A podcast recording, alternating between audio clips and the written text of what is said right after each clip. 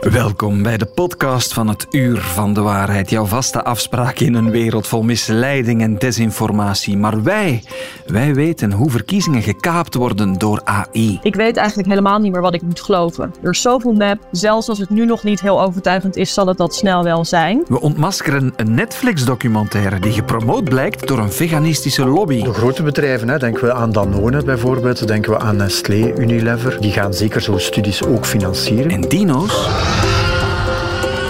Dino's bestaan helemaal niet. Welkom. Het Uur van de Waarheid. Met Dennis van den Buis. Mensen die ontkennen dat dingen bestaan, die bestaan er gelukkig of ongelukkig genoeg wel. Denk aan de klimaatontkenners, de holocaustontkenners. Maar wist je dat er ook mensen zijn die zeggen dinosaurussen, die kunnen nooit bestaan hebben. Koen Stijn is bij ons paleontoloog aan de VUB. Koen, goedemorgen. Goedemorgen. Heb jij al dinosaurusontkenners tegengekomen? Persoonlijk uh, heb ik er nog niet tegengekomen. Of nog niet dat ze mij uitdrukkelijk uh, beweerden dat ze niet geloofden in dino's. Um, maar misschien wel mensen waarvan ik vermoed dat ze ze ontkennen. Ja, want alles gaat blijkbaar terug op de theorie die zegt de term en de naam dinosaurus is in 1842 uitgevonden, terwijl het eerste echte dinoskelet pas 16 jaar later is opgegraven. Ja, dat hm. moet een complot zijn, hè Koen. Klopt dat? Ja, als je het zo zegt, dan klinkt het inderdaad als een complot. Ehm, maar dan moeten we wel even een kanttekening maken dat het eerste nagenoeg intacte skelet van een dinosaurus pas in 1858 is gevonden. Dat, dat, maakt dan dat, ja, dat we een beter beeld zijn beginnen krijgen van die beesten. En, en de daaropvolgende vondsten uh, zijn in 1878 in ons eigen land gebeurd. En toen is pas echt uh, de wetenschappelijke kennis uh, rond de dinosaurussen helemaal gaan floreren. Ja, dat is toch na het ontstaan van die term en die naam dan? Ja, ja, ja, maar dat wil niet zeggen dat we een compleet skelet hebben gevonden, dat ervoor geen andere vondsten zijn gebeurd. Hè, van meer ja, fragmenten van skeletten, die kennen we al wel. Um, en, en doordat er een heleboel van die fragmenten...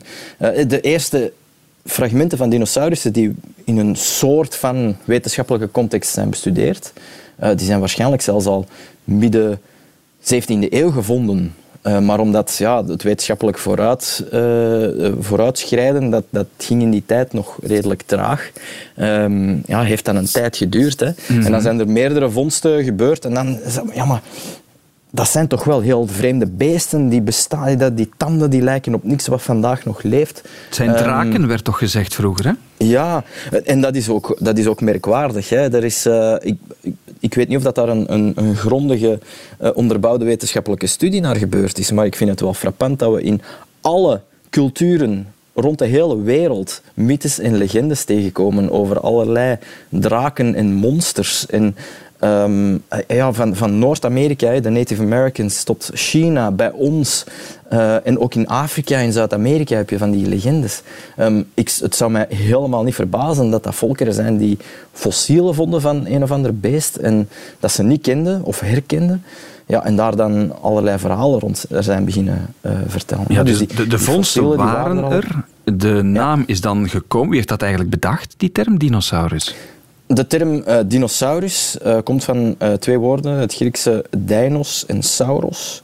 Deinos betekent, ja, soms wordt dat wel vertaald als verschrikkelijk, maar in deze context is het eerder ontzagwekkend. En sauros betekent reptiel. dus een ontzagwekkende reptiel. En het was de Brit Richard Owen Um, die met het begrip um, afkwam en, en, dacht van ja, we, hebben hier in dat is natuurlijk een, een, Engelsman die een heleboel van die, van die eerste vondsten had kunnen bestuderen. Hij was, hij was van, van redelijk komaf, want hij was arts van opleiding, dus hij kende anatomie zeer goed. Hij had ook heel veel uh, dieren kunnen bestuderen in een, in een zoo. Een verhaal gaat dat er uh, dieren moesten afgemaakt worden en hij kon die allemaal voordat de karkassen vernietigd werden, heeft hij die allemaal mogen be gaan bekijken. Dat is echt zo de, de bloeitijd van de vergelijkende anatomie. Ja, en, dan... en hij is dan die, die reptielen, die dino-fossielen gaan bestuderen.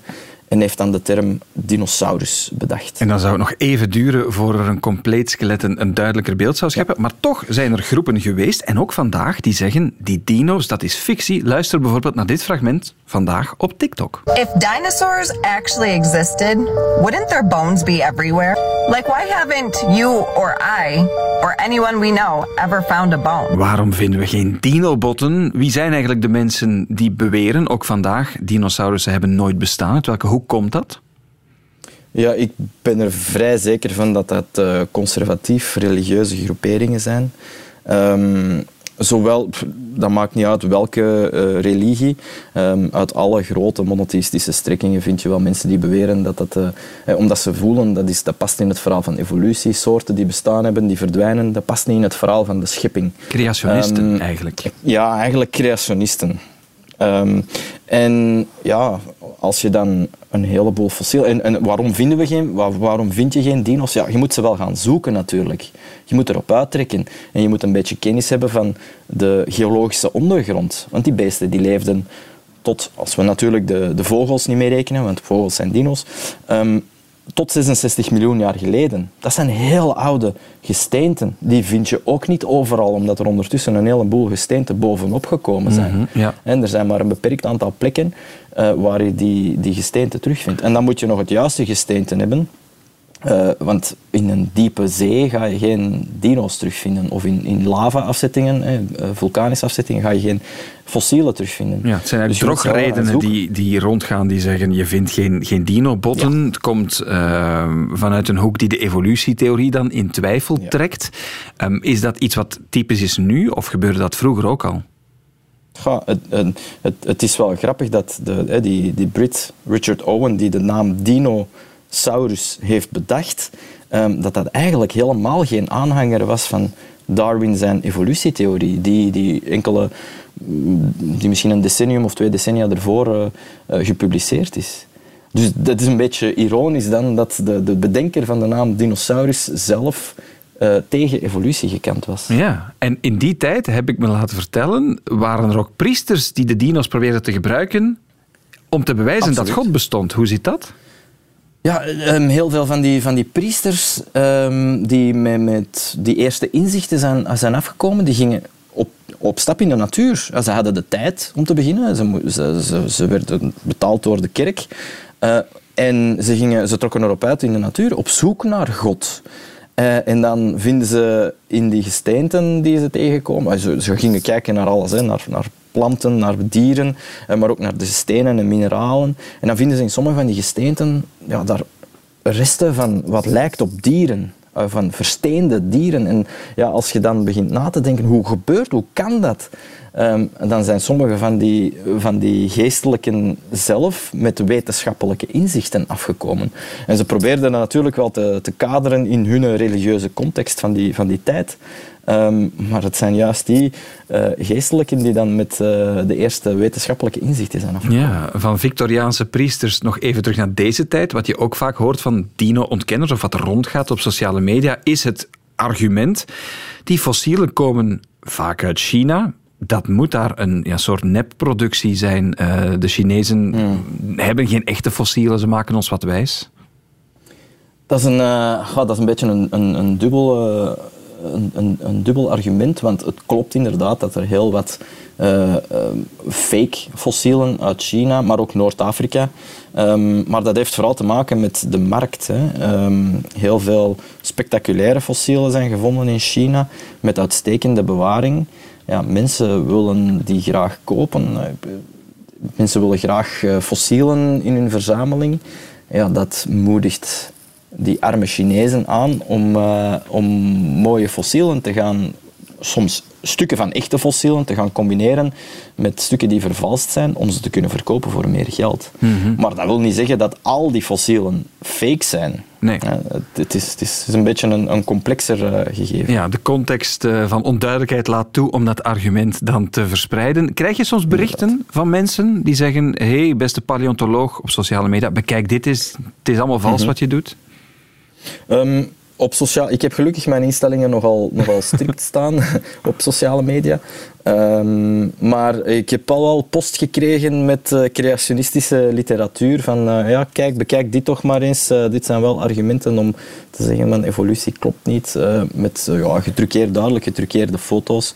Of soms zelfs heel absurde boodschappen van ja, ik heb een, een, gigantische dino zien overvliegen.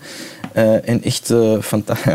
Um, soms heel uh, vreemde berichten. Ja. Maar gelukkig blijft dat uh, eerder beperkt. Het blijft beperkt. De wetenschap is er ook nog altijd. De paleontologie die jij bedrijft aan de VUB voor alle antwoorden. Ook in tijden van dino-ontkenners. Koenstein, dankjewel. Graag gedaan. Niet met ons, dat zegt nu het bedrijf OpenAI, bekend van ChatGPT en Dolly. Niet met onze technologie van artificiële intelligentie zullen verkiezingen gemanipuleerd worden. Want ja, het is een druk jaar hè. bij ons in de Verenigde Staten. Ook in India en in Venezuela trekken ze onder meer naar de stembus.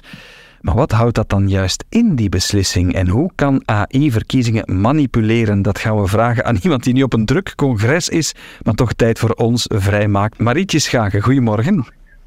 Goedemorgen. Ja, die beslissing van OpenAI, wat betekent dat? Wat, wat bieden zij aan dat misbruikt kan worden bij verkiezingen?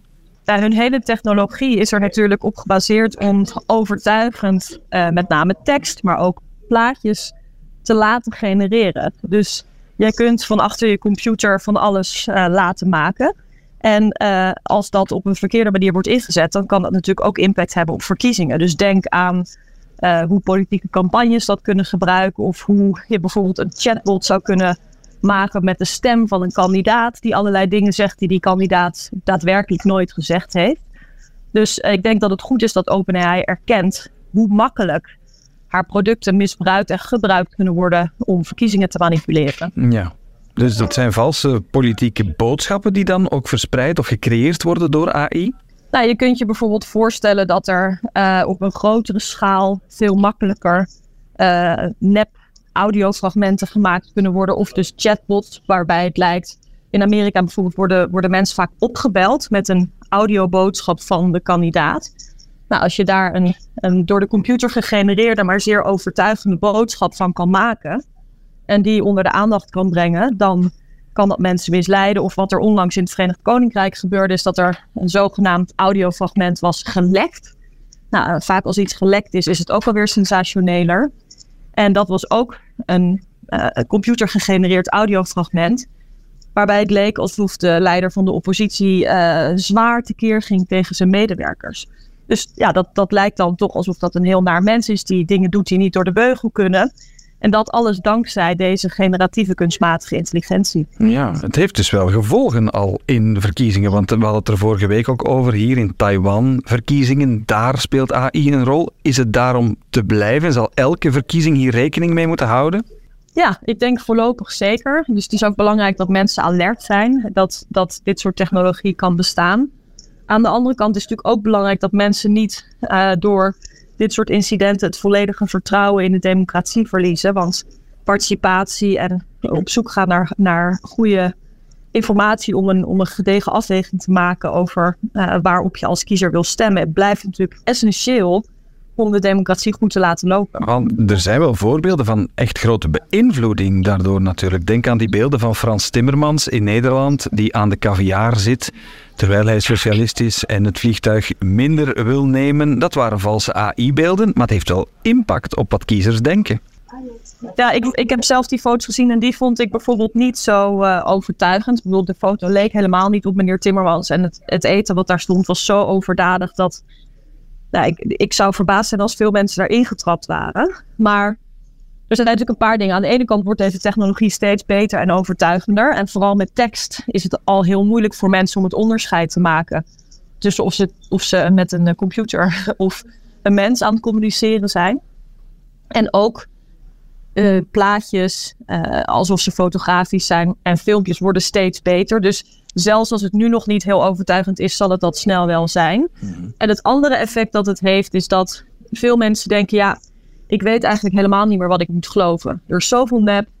Uh, en er, wie, weet, wie weet is dit weer nep. Er wordt ook wel eens gebruik van gemaakt. Ik sprak bijvoorbeeld in Davos iemand die vertelde over een schandaal. Ik zal het land even achterwege laten. Maar waarbij eh, pornografische beelden van iemand naar buiten waren gekomen. En diegene had gezegd, oh dat is nep. Dat is nep. Eh, terwijl die waarschijnlijk wel echt waren. Dus het geeft het bestaan van deze technologie geeft mensen ook heel makkelijk de ruimte om te ontkennen wat misschien juist wel weer waar is. Ja. Dus het, het creëert een enorme ruis. Uh, en dat zal alleen maar erger worden hoe beter, goedkoper en overtuigender deze technologie wordt.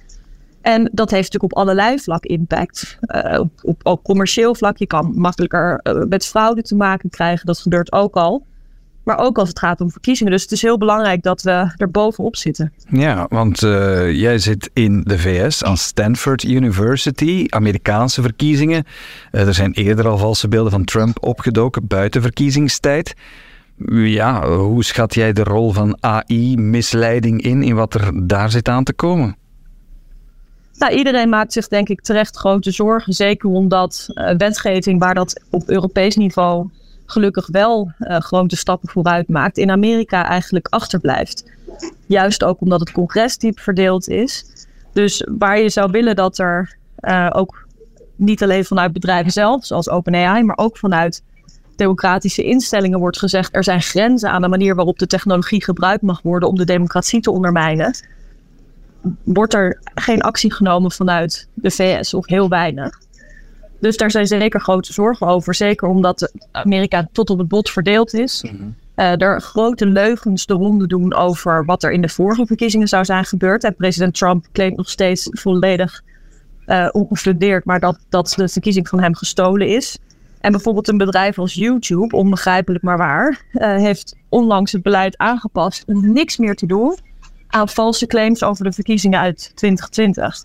Dus zelfs als je daar iets leugendachtigs over wil vertellen, heeft YouTube alvast gezegd, nou, daar grijpen wij niet meer op in. Nee. Dus in Amerika ligt de macht nog altijd erg bij bedrijven. Ja, en we moeten nog zien hoe bedrijven zoals OpenAI dat dan gaan afdwingen, onthoud ik ook. Uh, Marietje Schaken, directeur technologiebeleid van de Amerikaanse Universiteit Stanford, internet- en privacy-expert. Dankjewel om bij ons te zijn.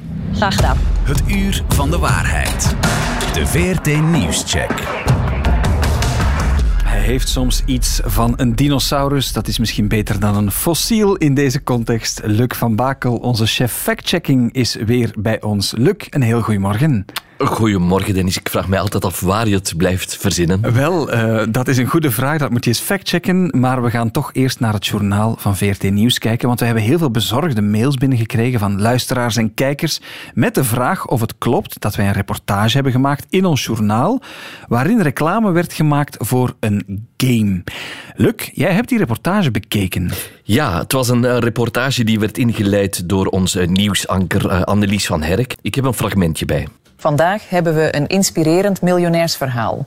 John en Emily, een jong gezin uit Brussel, wonnen onlangs 5 miljoen euro met een app. Met een app? Ze klinkt een beetje Nederlands, moet ik zeggen. Hollands. Ja, dus het gaat over een gezin dat rijk zou zijn geworden. En er wordt in die reportage gezegd dat je dus door een game, Strategic Focus, heel veel geld zou kunnen verdienen. Het fragment is op Facebook al meer dan 150.000 keer bekeken.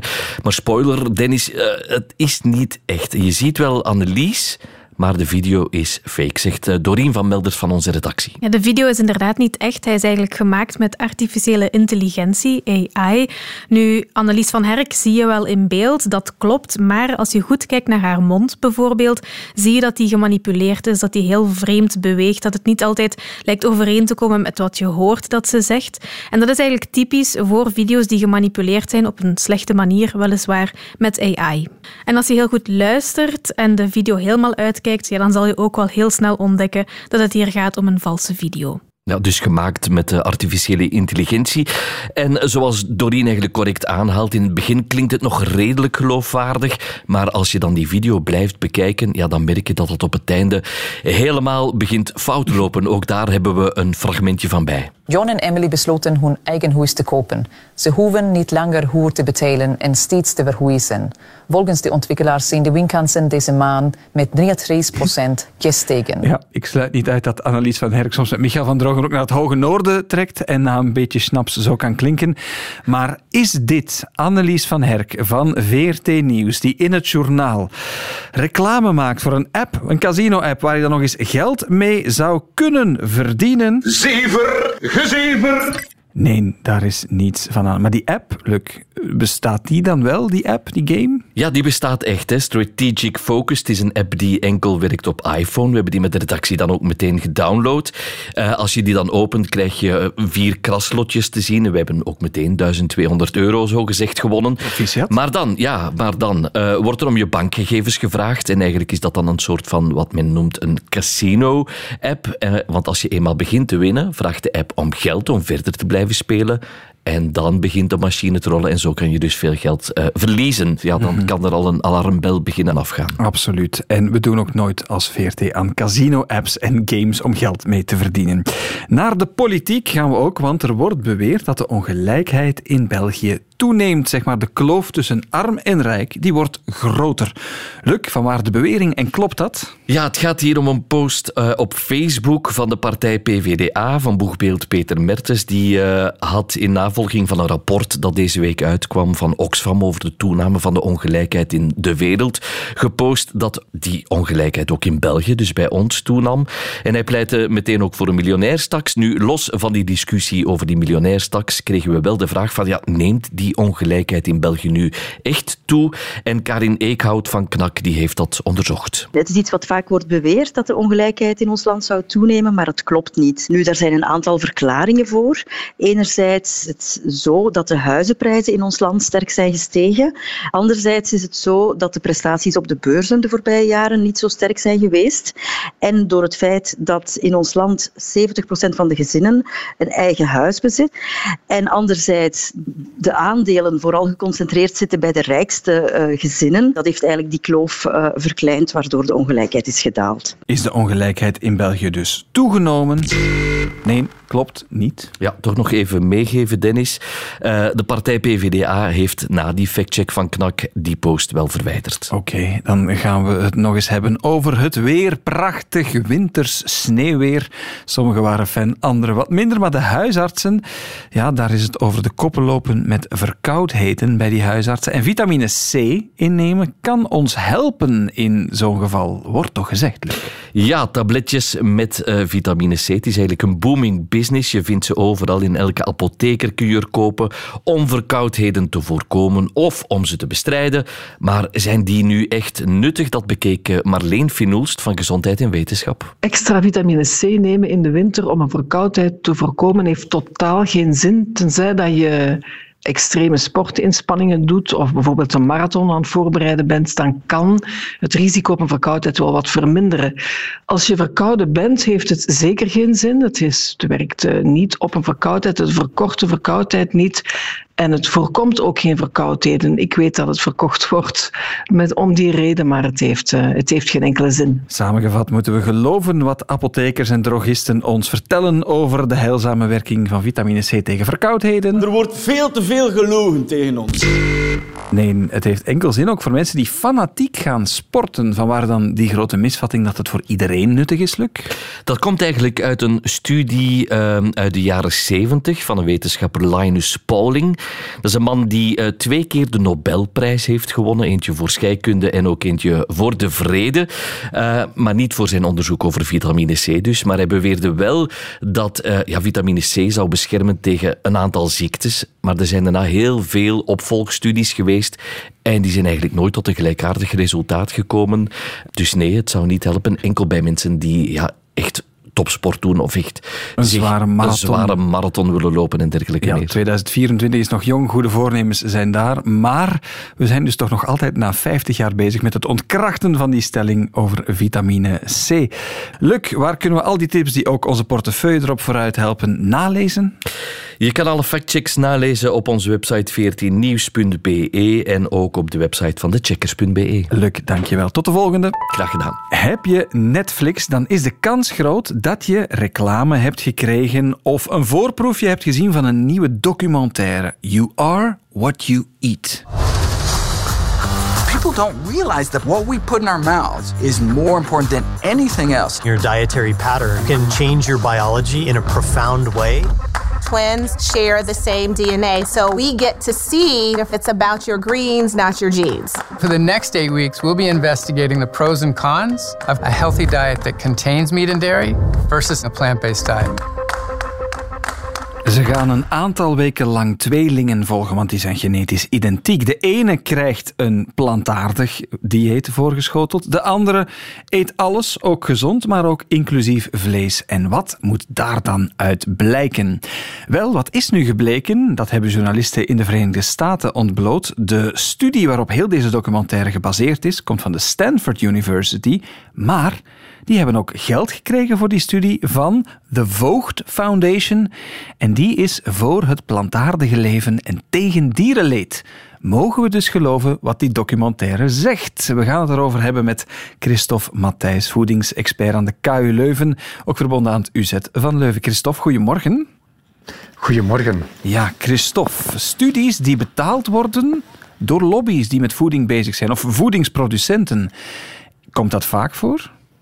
Globaal komt dat heel regelmatig voor. Hè? Dus um, er zijn studies die um, betaald worden vanuit de grote voedingsindustrie. Waarbij dat men, um, zeker als men naar um, de betere tijdschriften en wetenschappelijke tijdschriften gaat, dat er altijd een heel strikte uh, eis is naar transparantie. Dus je moet altijd declareren wie dat de studie heeft betaald. En dat staat ook nu in, in dit geval heel duidelijk uh, weergegeven. Mm -hmm. De grote vraag is dan natuurlijk of dat um, deze studies betrouwbaar zijn of niet betrouwbaar.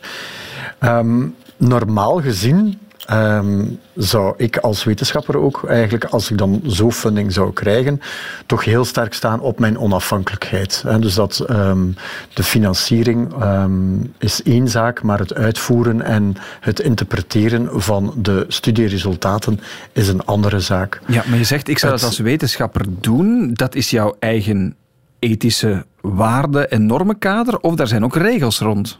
Daar zijn ook heel duidelijk regels rond. Hè. Dus um, als we kijken naar de, zeker naar de betere journals en ook waar dat deze publicatie nu in verschenen is, moet er eigenlijk altijd een declaratie zijn van waar dat de financiering vandaan komt. En moet er ook een declaratie zijn of dat het Um, de financieringsinstantie zich um, betrokken partij was in het ontwikkelen van de studie. Kan je eens voorbeelden geven van andere bedrijven die ook studies financieren, voedingsbedrijven ja. die we allemaal kennen? Ja, de grote bedrijven, hè, denken we aan Danone bijvoorbeeld, denken we aan Nestlé, Unilever, uh, zijn zeker allemaal bedrijven, uh, bijvoorbeeld ook uh, Yakult hè, van, de, van de kleine flesjes, mm -hmm. um, die, die gaan zeker zo'n studies ook financieren. Het is natuurlijk ook zo dat die bedrijven hebben die studies ook nodig als zij bijvoorbeeld bij EFSA, dus de European Food Safety Authority, als zij een gezondheidsclaim willen gaan indienen voor bepaalde producten, moeten zij natuurlijk ook studies kunnen uitvoeren en moeten die studies dan, worden die studies dan gefinancierd door die bedrijven. Ja, maar als wetenschapper, um, soms... je krijgt bijvoorbeeld geld van Danone om onderzoek te doen naar de impact van melkproducten, ik zeg maar mm -hmm. iets, en daaruit blijkt ja. dat die heel slecht zijn, dan gaat Danone ja. toch niet blij zijn als je dat gaat publiceren. Waarschijnlijk niet, maar ik denk dat het dan de deontologie is van, van de wetenschapper op zich om dan toch zeker die resultaten te kunnen gaan publiceren, omdat dat toch wel belangrijke bevindingen zijn. En dat zijn natuurlijk zaken, en ik spreek hier, ik kan niet voor alle universiteiten spreken uiteraard, maar dat uh, binnen de, de KU Leuven wordt er dan toch heel sterk bewaakt dat wij, uh, ongeacht wat de resultaten zijn, dat wij het recht hebben om die resultaten te gaan uh, publiceren. Ja, en doe je, doe je dat ook? Of krijg je dan toch wel tegenwind van zulke geldschieters van projecten? Goh, ik ben um, gelukkig of ongelukkig in die zin dat, uh, dat we nog niet echt uh, rechtstreeks hier puur onderzoek voor één bedrijf gedaan hebben. En dus op die manier geen rechtstreekse financiering gekregen hebben. Mm -hmm. Maar ik zou dat zeker wel doen, want allee, wat er heel belangrijk is, is dat wij een, um, niet noodzakelijk een, um, een resultaatverbintenis hebben. Hè. Dus wat wil ik mee zeggen, is dat het is niet dat wij een bepaald resultaat moeten uitkomen. Je bent meer dan een handpop, zeg je, van de voedingsindustrie als ja. wetenschapper.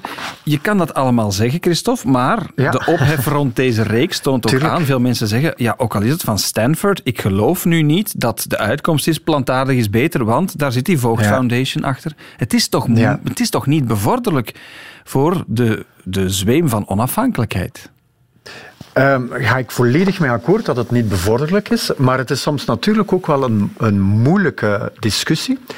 En daarmee wil ik zeggen, ehm, bijvoorbeeld in Nederland, de, financierings, de overheidsfinanciering vraagt daar dat er automatisch ook bedrijven bij zijn. Dus de overheid legt bijvoorbeeld x euro in en dan moet er nog y euro bijkomen van bedrijven. Dus bijvoorbeeld onze, Nederlandstalige, onze Nederlandse collega's natuurlijk, die worden nog veel meer geconfronteerd met die zogenaamde inmenging dan van de voedingsindustrie.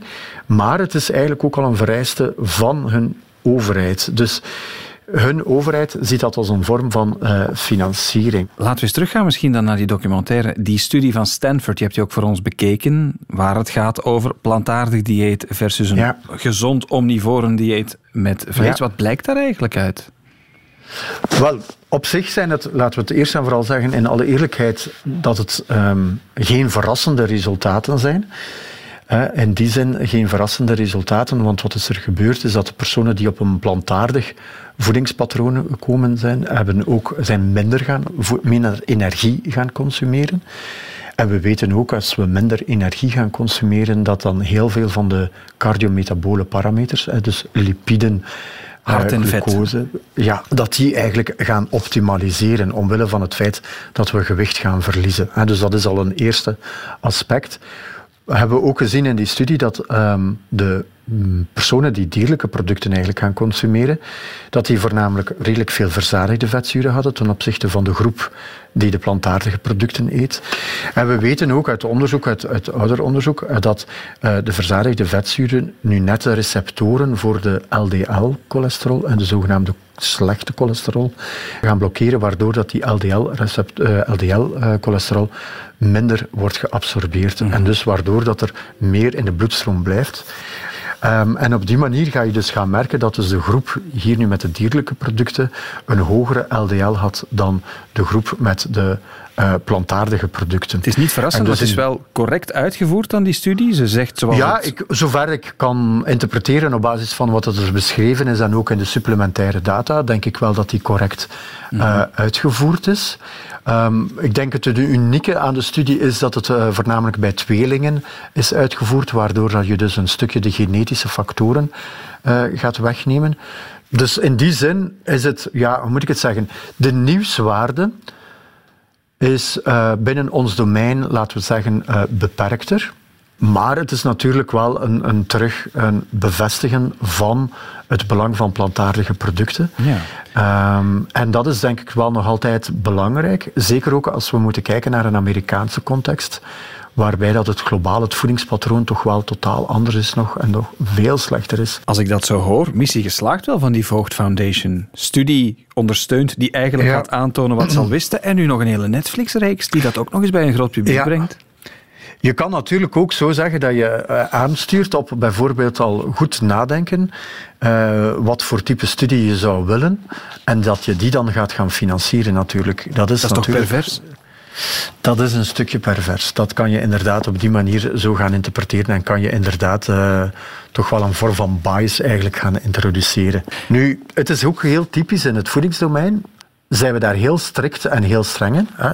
Uh, wat ook goed is. Maar in andere domeinen gaan we daar heel dikwijls veel lichter mee om, bijvoorbeeld. Hè. Kan je voorbeelden geven? Oh, denk maar aan bijvoorbeeld alles wat met elektronica te maken heeft. Studies met elektronica, studies te maken hebben met medicatie. Um, wordt het veel gemakkelijker aanvaard dat grotere studies worden uitgevoerd door de farmaceutische bedrijven. Hè? Maar natuurlijk, inderdaad, wat we elke dag een paar keer tussen onze mond en lippen steken mm -hmm. en inslikken, daar zijn we gevoelig aan. En nu weten we toch ook meer dan voor dit gesprek hoe dat in elkaar zit, die vervlechting tussen wetenschap, onderzoek en natuurlijk ook de voedingsindustrie met alle mitsen en maren en dijken daartussen. Christophe Matthijs van de KU Leuven, dankjewel om bij ons te zijn. Graag gedaan, dankjewel. En daarmee zit deze podcast van het Uur van de Waarheid er weer op. Een co-productie van VRT Nieuws en Radio 1. Wil je meer weten over de wonderenwereld van desinformatie, complottheorieën en fake news? Herbeluister dan alle eerdere afleveringen. Dat kan via de app van VRT Max. Tot de volgende.